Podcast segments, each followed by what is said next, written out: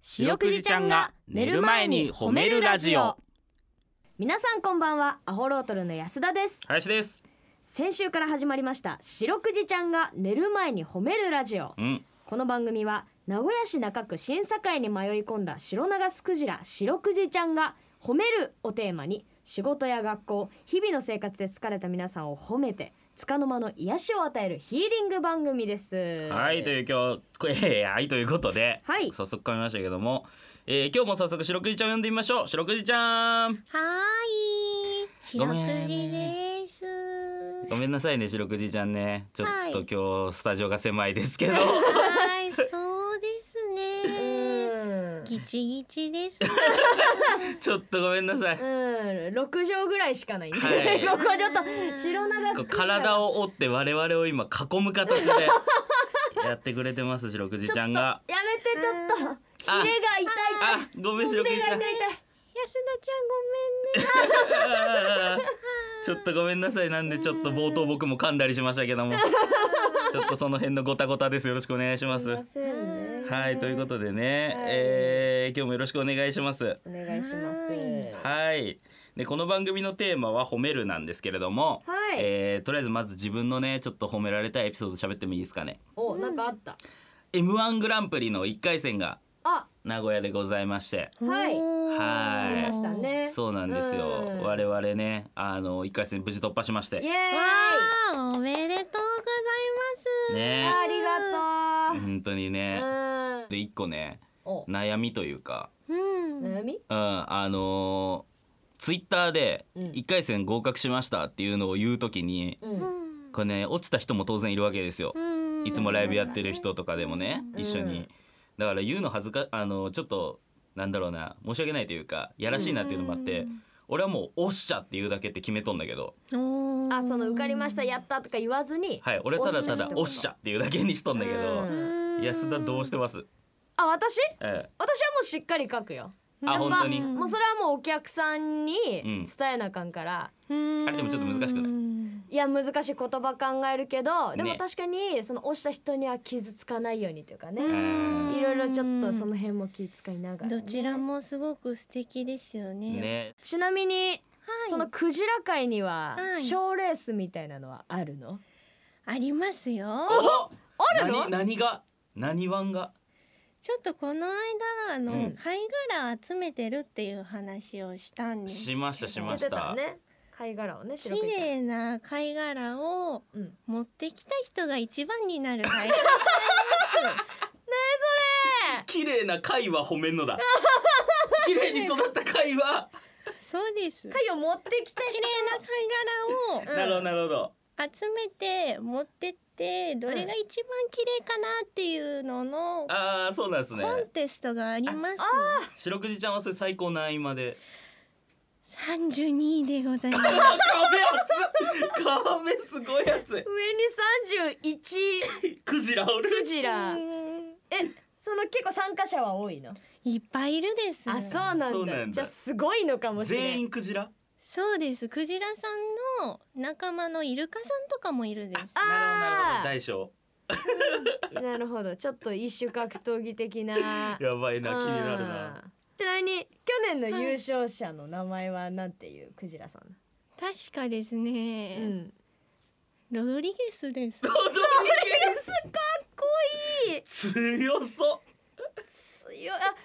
が一番綺麗な貝殻を持ってきてくれたんだあーそうでそうなんす。結構綺麗だったロドリゲスさんの貝殻は大きくてピカピカしてる。あー確かにね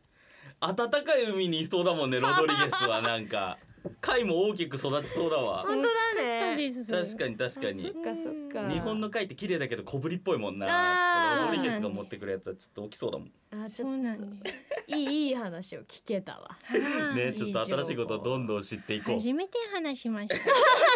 人にた。はい。もう常識だもんねそう でそっかそっかす。白くじちゃんからしたらね今年もあの季節だってなるんだそうなんですあ。りがとういい話をはい、はいということでこの番組ではですね皆さんの褒められエピソード褒めールを募集しております白くじちゃんに褒めてほしいこと最近褒められたこと褒められたかった話などお待ちしております宛先ですはい CBC ラジオの公式ホームページにある番組メールフォームからお便りをお寄せくださいさらにハッシュタグ白くじをつけてツイッターでつぶやくと番組でも拾っていきますちなみに白くじちゃんもツイッターがあるんだよね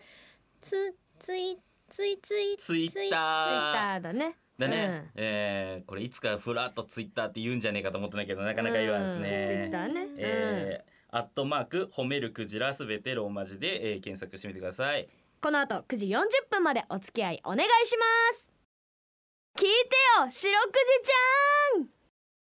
ゃんはいということで白くじちゃんに褒めてほしいことを皆さんから募集しております。はい早速紹介していきましょう。お願いしますはい、えーペンネームは半崎仙人さんからいただきました。仙人えー大阪府の男性の方ですあ。りがとう、うん白くじちゃん安田さん林さんこんばんは。うんこんばんはえーなんだかまだ新番組の趣旨がよくわからないの で私が今褒めてほしい人をあげようと思います、おうんえー先日ですね